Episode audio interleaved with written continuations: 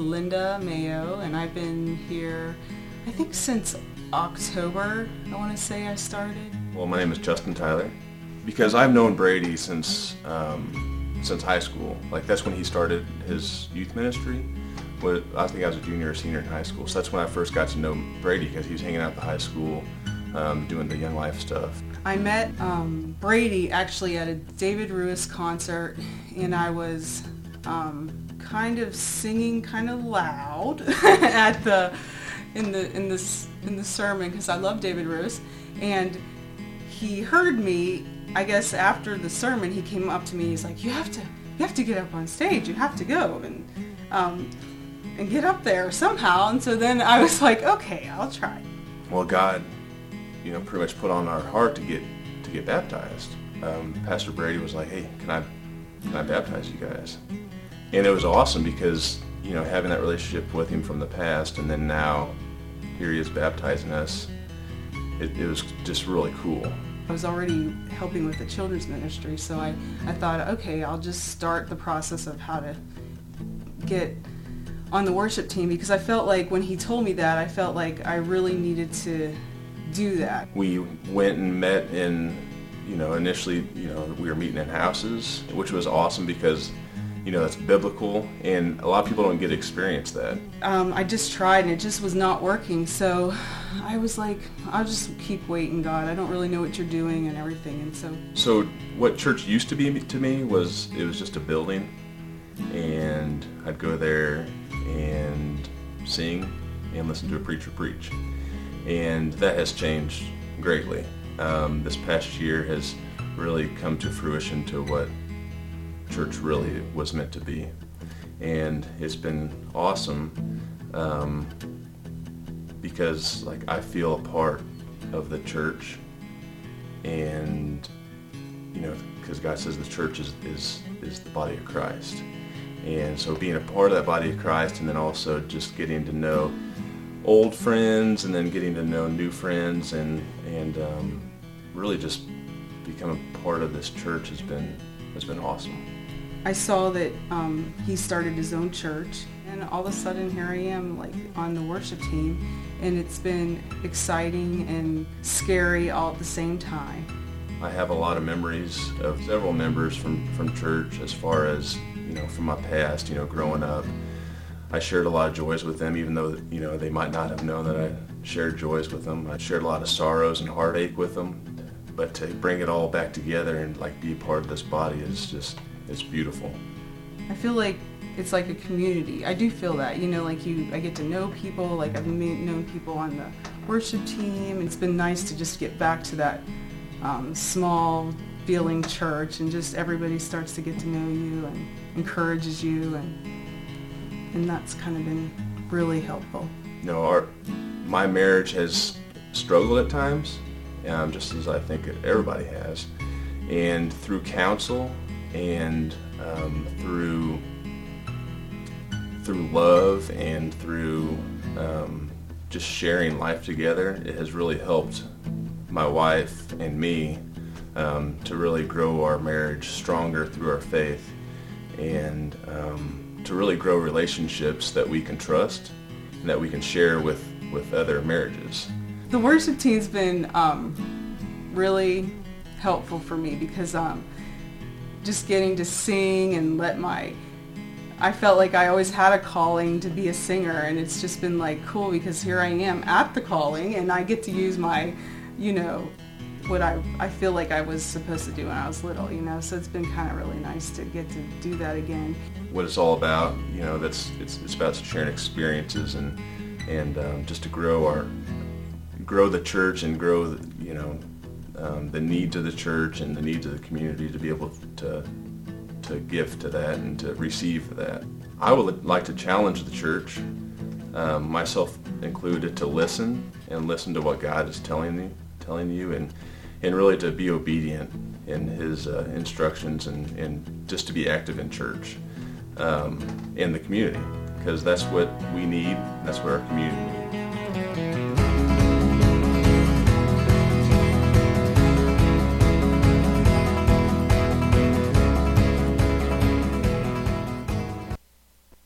What a beautiful opportunity to be a part of, that, of their story and so many more stories that we've got a chance to be a part of. And that's what happens when you do church together. And it's more than just attending, but it's doing life together. And I'm so excited to see so many familiar faces, some faces that have known me for a really, really long time when I was just a broken young man who walked into the doors of the Baptist church in Platte City, single dad, not having a clue what I was supposed to be doing with my life. And God began to put all the pieces together back then, and it's been so great. So if you are a guest or a visitor with us here today, this is the Calling Community Church, and we are so happy that you are here.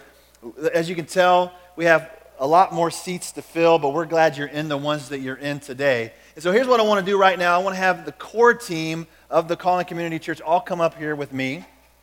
The team, if you've been, I know we didn't rehearse this, but that's okay. We just have to get over it. come on up.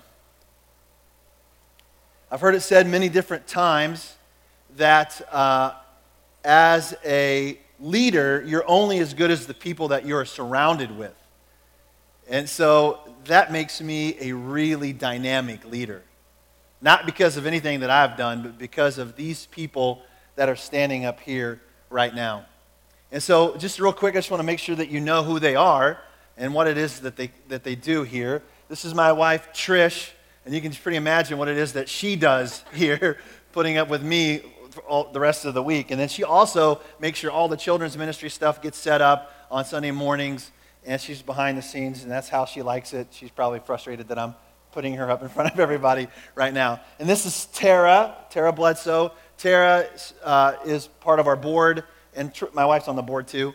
And Tara is the, she helps with the coffee ministry. And blessings that come along with, with getting to know people is sometimes you have to, have to say goodbye too. Tara is leaving in August to go to a ministry school in Colorado and it's going to be an incredible experience for her. She's just going to blossom and grow and do incredible things, and we're going to miss her when she's gone. And then Ryan is connected with these two down here on the end, and he's been a part of our setup team, helping with uh, the, all the logistical things, with putting the slides up on the screen and those kind of things from the very beginning. He's been working with Zach. This is Zach Zupan. Zach and his wife Ginger they, uh, we, had a, we had a time at their house one night when they said, hey, if you, if you start a church, we want to go with you. It, would it be okay? And I'm like, are you kidding me? Please, would it be okay? Please come with us because they bring so much to the table. Zach makes sure all of the stuff, all the sound, all the video, all that stuff works. And if, if he can't fix it, it can't be fixed, and we just throw it away, all right? Because he's, and that's the same way with my vehicles. If he can't fix it, we just get rid of them.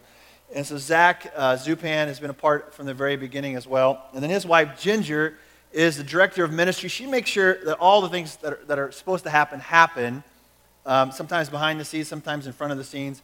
But she's also my assistant. And so we meet weekly. We make sure the calendar stuff is good. She makes sure that I am staying on track, refocused. She has to pull me back in every once in a while, make sure I'm doing what I'm supposed to be doing. And it, she was at Vineyard church when I first started at Vineyard, and I really thought she was going to be my go to person there, but she kind of faded out of the picture for a little while, and God knew what He was doing. He was just waiting for this moment for her to be able to serve with me here at the church, and so I really appreciate the two of them. This is Janae Ryder. Her, her last name used to be Cooper until over a year ago when she got married to this guy right here, Dan. Janae is, if you volunteer for anything, if you sign up to volunteer, she will schedule you to be there, and then she'll expect you to show up, all right? She's not going to babysit you. That's not her job. She's a teacher. She does that full time during the school year. And so Janae is a precious, she's like our daughter. We've known her since she was in fifth grade. I baptized her in a pool at Camp New Hope up in Holt, Missouri, and was part of her wedding and just part of her life, and just we love her so much. And then Dan, I watched him get baptized when he was 16 years old at uh, Mount Zion Baptist Church up in Edgerton, Missouri. And when we started the church, Dan said, I'm in, what do you want, whatever you need me to do. And Dan took this, this, uh, this job of doing all of the necessary stuff that you have to do to start a church, all of the paperwork that goes into starting a business, all of the tax stuff, all the financial stuff. He's, the, he's our Dave Ramsey guru.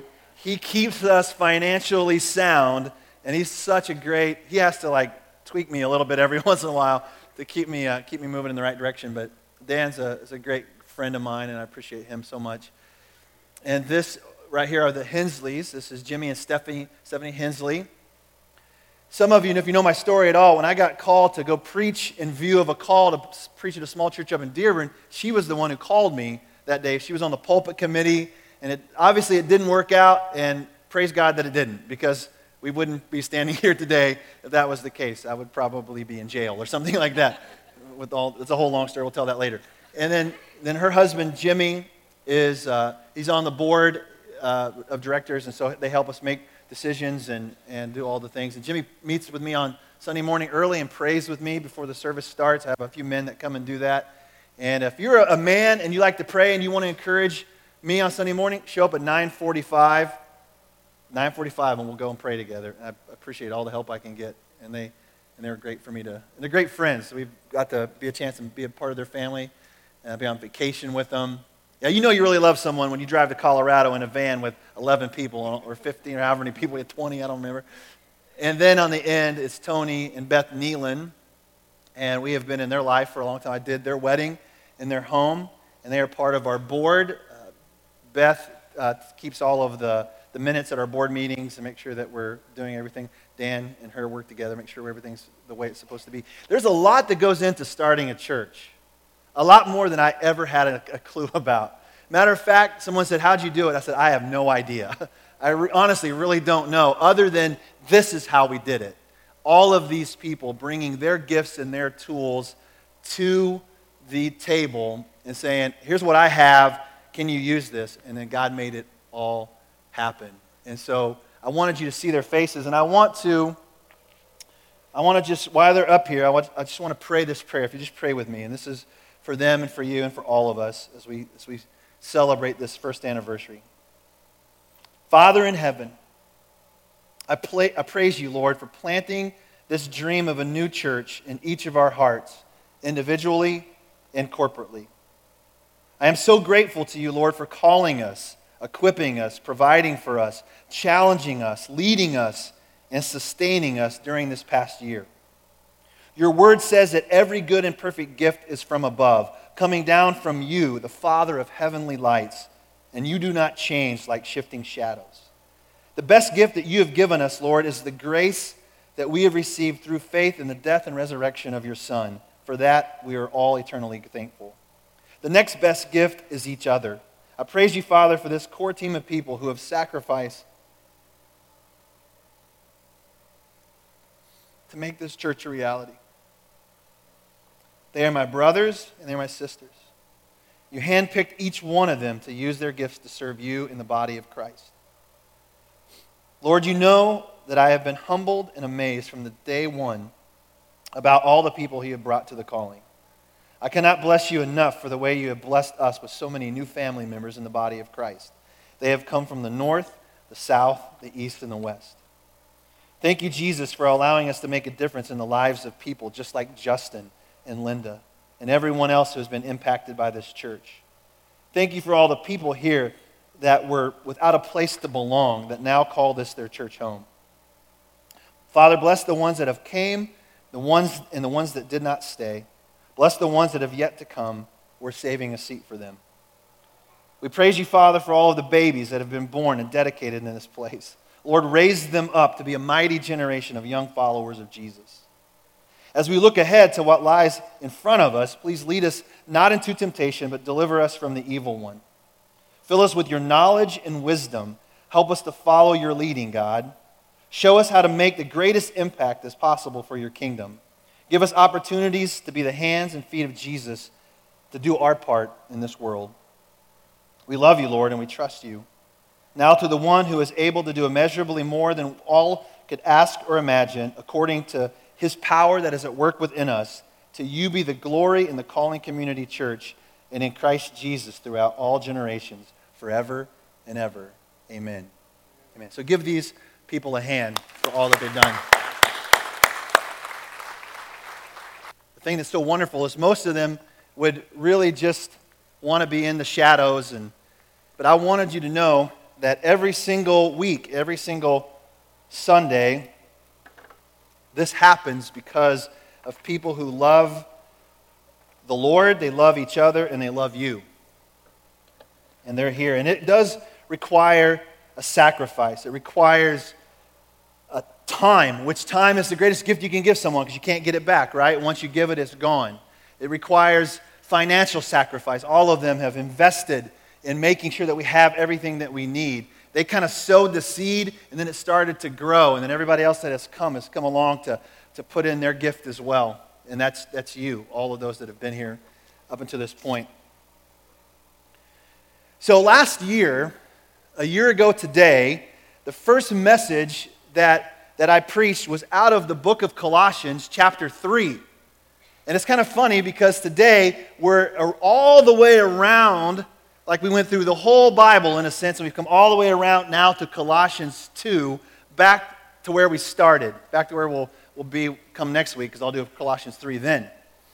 So that's where we're going to be. So if you have your Bible, turn in, turn in your Bible to Colossians, just the, just the whole book, turn there first, and we'll start with uh, chapter 2. But hopefully, my challenge last week, and it has been, is to read the book of Colossians every day. I'm not going to make you raise your hand for fear of pridefulness because you're like, yes, that was me, I've been reading every day, or for fear of shame because you haven't been reading your Bible every single day. But I want to encourage you to do that because here's what happens. When you do that, you become so familiar with it that it just becomes a part of who you are. And I think that's, that's pretty awesome that you can be a part of that. And so we're looking at this book uh, written uh, by the Apostle Paul from prison, from prison, and which it's pretty amazing to me. At the end of this month, we're going to have a pastor who was in prison in Cuba for his faith. And while he was in there, God began to birth this idea of planting a church, coming to America and planting a church. And he's going to tell his story at the end of this month. And once again, I'm so sorry that it's warm in here. I wish I could do something about it. Hopefully, we'll just we'll make it through. I'll try to keep it short and sweet, which some of you know that's not easy for me to do. So, the book of Colossians, written to the church in Colossae or Colossae. We'll go with Colossae, E I or U. We'll just go with Colossae just to make it simple for everyone. Is, is this book to, to, to encourage the believers, this new church, really basically is, is this stay focused on Jesus. He is the fullness. He is the supremacy of God. Like, He's everything that you need. Can I get an amen? And that's the message still for us. It's still for this church today, which I love at the end of this book where it says, Paul says, make sure that this, this letter gets uh, read to the church in Laodicea, make sure that they hear it, make sure it gets spread around. And I love the fact that it's really kind of saying this too. It, the words aren't in the Bible, but I think it's saying, hey, make sure this letter gets read to the church in Platte City. Make sure they hear this word because what was going on then is still going on today in our world. There's still some false teaching and worldly wisdom that people are will tend to go off and follow. Like, yeah, okay, I got Jesus, but then they'll go follow all these other worldly wisdom things. So I want to ask you a question. What are some examples of some worldly wisdom? And here's, and I'll give you a few that I just thought of real quick. Here's, here's some worldly wisdom. Just follow your heart. Now, that just sounds, it, it's, a found, it's a fine sounding argument, does And it sounds kind of, yeah, just follow your heart. It sounds like a good thing. But you know what the Bible says? Your heart is wicked. you know, like sometimes I've followed my heart and it's led me in some really bad places because my heart was not in the right place. Now, if your heart is focused on the Lord and you follow your heart, this is a little bit different, but just following your heart can be dangerous. This was, uh, this was one that was kind of popular not too long ago, and it's kind of died out a little bit, but YOLO. That's some worldly wisdom. You only live once. Therefore, just get the most out of life as you possibly can. Which, which the truth is, is if you believe in the death and resurrection, you, you live more than once. There's going to be a second life, and how you live in this life is going to determine what that life looks like. So, this idea of you only live once, make sure you live it the right way. So, you can spin it into some and take it back to Jesus, but if you only say, well, you only live once, just do whatever you want to do, leads us into this.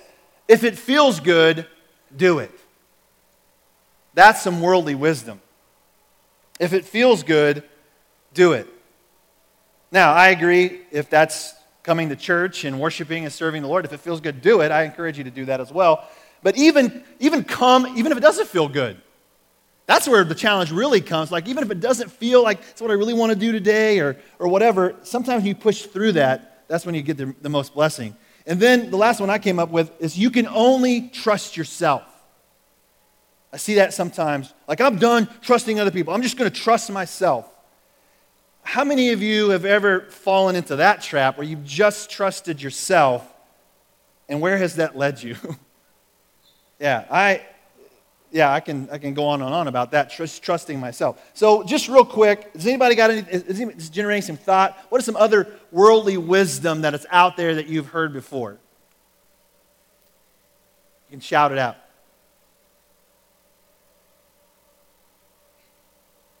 Any, huh? Just be yourself. That's right. Just be yourself. It's kind of like trusting yourself. Just be yourself. Okay, that's just the way I am. Just deal with it. I'm a man. That's what men do. Okay? That's a cop out, even though there are some things that men do that women don't do. Uh, there's a lot of those things. Um, but yeah, so that's, that's kind of a cop out. Anything else? What mama don't know won't hurt her. Be careful. My mom's here today. There she is back there. Yeah, there's some stuff that we started to tell my mom later on in life, and she's like, I don't even want to know, all right? I didn't know then, I don't want to know now. Yeah, so that's, that's some good wisdom there, too. But there was this guy named Jean Paul Sartre who said that worldly wisdom is, is empty. And his quote is Life is an empty bubble on the sea of nothingness. It's like it's just, it's, it's empty. It's really, there's no substance when you really dig down into it, there's really no substance to it, to those kind of sayings or those kind of wisdom. But you see it all the time. People tend to live their life based on those things. Maybe they live their life based on what the fortune cookie says that day, you know, or, or what their horoscope says, or, or, what, or even what some of their, their friends are saying, which, which advice from friends is good as long as it's, it's truth, as long as it's grounded in, in, in truth. All right, so let's look at Colossians chapter 2. I want you to know, and Paul, remember, Paul's writing to the church. He says, I want you to know how hard I am contending for you and for those at Laodicea and for all who have not met me personally. My goal, all right, here's a, here's some, here's a couple quick points that you can take away real quick. My goal is that they may be encouraged in heart, because one of the things he wants the church to be encouraged in heart. That's for you today as well. United in love. So, encouraged in heart and united in love. And the purpose, or so that, that you may have the full riches of complete understanding, in order that they may know the mystery of God, namely Christ, in whom are hidden all treasures of wisdom and knowledge. And he says, I tell you this so that no one may deceive you by these fine sounding arguments. For though I am absent from you in the body, I am present with you in the spirit, and delight to see how disciplined you are and how firm your faith in Christ is. And so he wants them to be encouraged in heart, united in love, for the purpose of them having the full riches of complete understanding. He talks about knowledge and wisdom that are, that are in Christ. And so I was reading this in this commentary, and it had this phrase that knowledge or truth that is apprehended is the first step. Once you apprehend truth, like you're like, oh, I got it, okay? I'm holding on to it. It's in my head. I, am I'm starting to get this. Wisdom is the life application of the knowledge. And ha- that second step has to happen. If you acquire knowledge, like, I know what I'm supposed to do, but yet you never do it, Scripture actually says you deceive yourself. If you just merely listen to the word but don't do what it says. So you come on Sunday mornings, you get into your word, or you get in Bible study, and you're around some other people, or you're listening, and, and all of a sudden you get some, some knowledge. You're like, yes, I've apprehended that truth. But now what are you going to do with it? Wisdom is allowing you to apply it to your life and then trusting God to, to work that out in your life. Like, okay, I'm going to trust you, Lord. This wisdom and knowledge comes from you. I'm going to apply it to my life, and I'm going to watch how it works. And listen, here's the deal. Sometimes we get it and we apply it and then we get frustrated with the result. Well, that's not what I thought it was going to be. Or, you know, I've been, I heard um, someone share one time, like, well, you know, I've been going to church. Man, it seems like since I've been going to church, things have gotten even more difficult. Because you're getting all this knowledge and you're starting to apply it and it's starting to kind of peel away some of the layers of all this, this maybe fine sounding arguments in your life that haven't been working. And you're getting down to the truth. And sometimes the truth hurts a little bit. And he's just trying to remind them, like, hey, you heard the truth of the gospel, the good news of Jesus Christ. Don't steer away from that. Don't fade away from that. Stay with that. Stay with Jesus. Stay with the fullness of who Christ is. He's this mystery that is being revealed to you. So I want to encourage you today when you come to church and when you put yourself in place where you can receive knowledge, you ask God for wisdom to how to live it out. Because truly, if all you get is knowledge when you're here, but you never apply it to your life, you're wasting your time. And you're not, not only you're wasting your time, but you're not really ever fully living all that the Lord has for you. Like you got to go and, and try it out, apply it. Like we received knowledge a year or over a year ago that God wanted to do something different in our lives and we wanted to start this church. What if we would have never applied it and never stepped out in faith? And so he was encouraging the people get a hold of this truth and then apply it to your life. Let's go on to verse 6. So then, just as you received Christ Jesus as Lord, continue to live your lives in him, rooted and built up in him, strengthened in the faith as you were taught, and overflowing with thankfulness.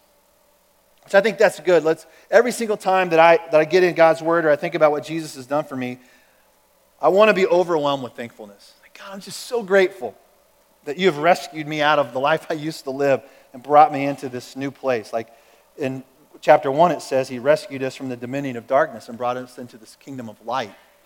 And the difference between darkness and light is pretty severe. Like here, compared to backstage, completely different.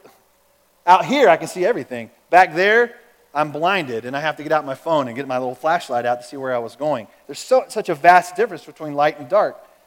And he said, Be, just overflow with thankfulness. See, the, see to it that no one takes you captive through hollow and deceptive philosophy, which depends on human tradition and elemental spiritual forces of this world, rather than on Christ. There was a, a, a small group of people in this church that were converts from Judaism, from the Jewish law to Christianity, but with their past knowledge, they came into this relationship with Christ and they were basically telling the other people in the church that, okay, yeah, I get it that Jesus is the fullness and Jesus is all you need, but we also believe that you should um, follow the laws of the Old Testament too. And you need to do both in order to be really uh, a really uh, solid follower of Jesus. And so they were actually telling um, people that they needed to be follow the dietary laws of the Old Testament. Uh, they probably some of the Gentile men who had not been circumcised. There was probably some conversation going on saying, You're really not a, a follower of Jesus unless you are circumcised. And can you imagine if that was the hoop you had to jump through to come to church if you were a Gentile grown man and if you know anything about circumcision at all, you would know you're like, I'm not sure I really want to be a part of that church. I think I will go down the street and find one where the bar is a little bit lower for me to, uh, to get into. And they were just, it was more like, okay, yeah, it's Jesus, plus you have to do all these other things. Have you ever experienced that in church? Where you realize that, you know, I'm coming and I realize that, yeah, I put my faith in Jesus, but they're kind of teaching me that I've got to do some other things in order to be saved, to really know salvation, to really follow Jesus. And I heard some teaching once when I was at Vineyard. It's like a bounded set of beliefs. Like, pretend like there's a circle, and inside the circle is the cross. And there's this thought of, unless you're inside the circle, you're really not one of His. And then the church decides for you what should be inside the circle your behavior, your actions outside of the church, the things that you should believe or not believe. Now, if it lines up with Scripture, that's fine. But in reality, the Bible says that Jesus is enough for salvation. And really, all of those things kind of go away, and we're all kind of at a different place in our walk. If you, if you know Jesus as your personal Savior, you might be walking with Him in a little bit closer proximity than someone else, but doesn't make you better than them. That just makes you a little bit further along in the game where you can actually look back and say, hey, I know where you've been. I've already been there. Let me help you get to where we're going. It's all about Jesus anyway. But if we as a church start telling people, well, here's the deal. Uh, yeah, Jesus is good. You need Jesus. Okay, we, let's get all that down right now. But you also have to be, you have to sign up for membership 101 here at the Calling, which we don't have one of those. Um, and you have to sign up for this class if you really want to be like us. Now, it might be that Membership 101 is a great class to get to know uh, what the church offers and how to serve, but it has nothing to do with your eternal security. But in this, this letter, Paul's saying, don't let people take you captive by that. Don't let them tell you that Jesus isn't enough. And I want to encourage you as a follower of Jesus Christ, if you're in any setting or any church or any teaching where they begin, you begin to think they're saying Jesus is not all sufficient, He's not all in all. Like there's other things you must do. Like they, some churches may say, well, you need to be baptized in our church in order to really be saved. Or they may say you need to be baptized at all to be saved. Which just is a shameless plug. We're going to do baptisms at the picnic. And if you haven't been baptized, come and get wet. It's going to be awesome. All right? We will. We're actually going to do it. We have people signed up to get baptized this time. It's going to be awesome. So don't get, don't get taken captive by that. He says, um, he says, rather than on Christ. Like Jesus is the focus. He's bringing him back to Jesus as the focus. That was in verse 8. Okay, verse 9. For in Christ, all the fullness of the deity lives in bodily form, and in Christ you have been brought to fullness. He is the head over every power and authority, and in him you were also circumcised with a circumcision not performed by human hands. Your whole self ruled by the flesh was put off when you were circumcised by Christ. So your faith in Christ takes away all of that stuff. It's, a, it's just a symbol of cleaning you and making you um, whole before the Lord. Having been buried with him in baptism, in which you were also raised with him through your faith in the working of God who raised him from the dead. So, baptism is this picture of the resurrection buried with Christ, raised to walk in this new life. Old life gone, new life is here. And that's and baptism doesn't save you, it is a picture of your salvation. It is an outward symbol of what's already gone on in your heart. The circumcision occurring on the inside of you. When you were dead in your sins and in the uncircumcision of your flesh, God made you alive with Christ. He forgave us all of our sins, having canceled the charge of our legal indebtedness, which stood against us and condemned us. It says, He has taken it away, nailing it to the cross and having disarmed the powers and authorities, he made a public spectacle of them, triumphing, uh, triumphing over them by the cross. Listen, ladies and gentlemen, that paragraph alone is so radical and so powerful to, the, to the, even their thought back then and to our thought today that what Jesus accomplished for us on the cross, taking away all of our sin, taking it upon himself. It was nailed with him on the cross, left there to hang, this dead flesh, so that we could walk in freedom. And if you read in chapter 1, do we understand this morning? And this is a point I really want you to understand. Do we understand? And Brady, do you understand how I see you? This is what God's saying to me today. Brady, do you have any idea what I think about you? And I don't think we do. I think the closest thing we can come is when we have a newborn baby. If you've ever had that experience, the way you love that baby, a baby has not done anything to frustrate you yet. yet. but it's coming. Wait till they're a teenager. But yet, when you hold them and you like, I can't imagine loving anything more. That's how God sees you, but yet infinitely more than that. Because He's God and we're not. And in this thought, Paul's trying to get them to understand do you realize that if you start taking your focus off of Jesus, you're going to s- stop remembering how it is he sees you. In chapter 1, it says he sees you as holy, set apart, without blemish, perfect. Now, can I just tell you this morning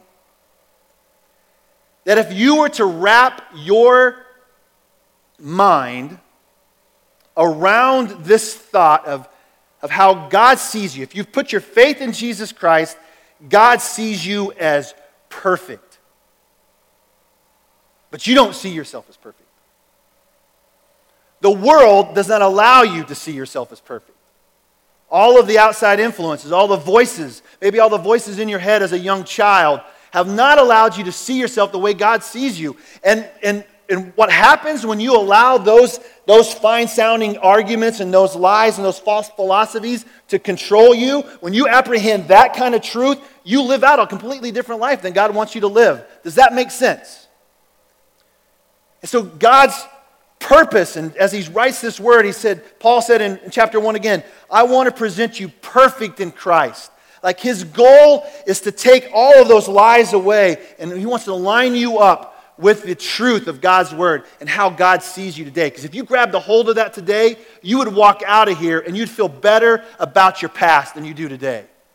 And some of you need to leave that exactly where it's at. Because if you're going towards your past, you're going the wrong direction because it's behind you and God has other things in front of you. And he wants to see, he wants you to see yourself that way. Now, listen. It doesn't mean that you can say, okay, God sees me perfect, so it doesn't matter how I live. No, no, no, no. Don't go there. Because we're going to get to that next week. Practical teaching. It does matter how you live. But I think once we grab the truth, apprehend the truth of who we are, it just compels me to live better for the Lord. Like it just makes it easier for me. Like, man, when I know, man, when I knew my mom was proud of me and loved me, like it just made me easier to do the right thing. It's made it easier for me to do that. And, and I think that's really the point Paul's trying to drive home. Like, you have been, you have received this incredible metamorphosis. You were this worm, a caterpillar, and he has transformed you into a butterfly, a dead corpse into a glory bearing saint. Now, how many of you have ever thought of yourself as a glory bearing saint? That's your new title today. That's your Facebook status. You're feeling, oh, I hate those feelings. I'm feeling annoyed. I'm feeling upset. upset I'm feeling overjoyed, whatever. You're feeling, I'm a glory bearing saint. That's who I am today in Christ. That's what Paul's getting them to, to remember. Don't get caught up in all of the rules and all of the things. Do not touch, do not taste, all those other things. He says none of that compares to who Jesus is and what Jesus has already done for you. Don't forget that. And that's the responsibility of the church and of the body of Christ to make sure other people know that truth too, right? So let me pray with you.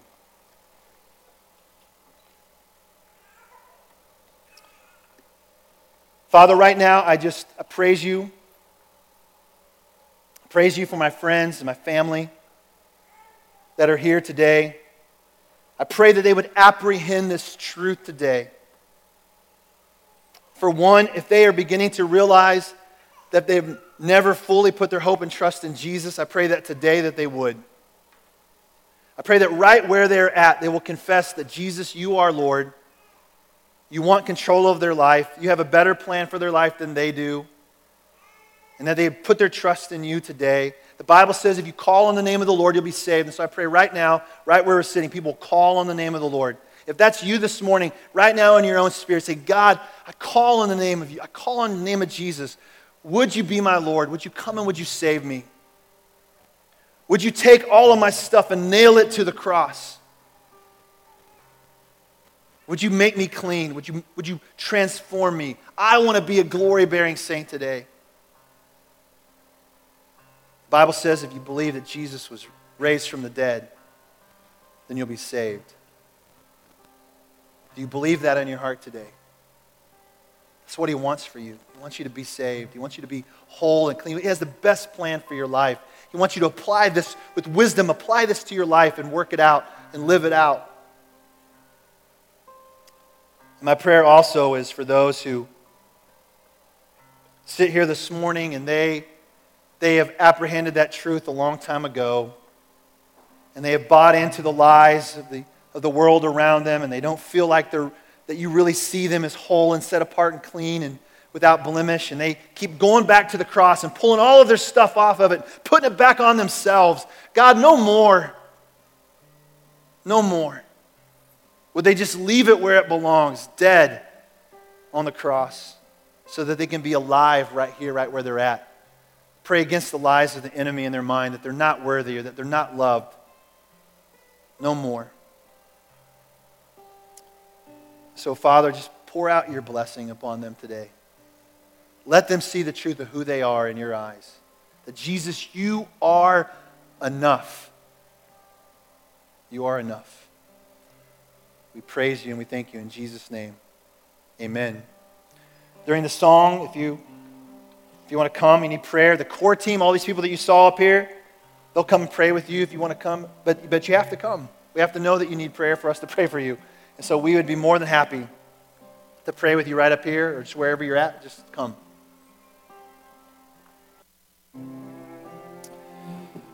So everyone's invited to come to the picnic. And if you weren't planning on coming, plan on coming now, okay?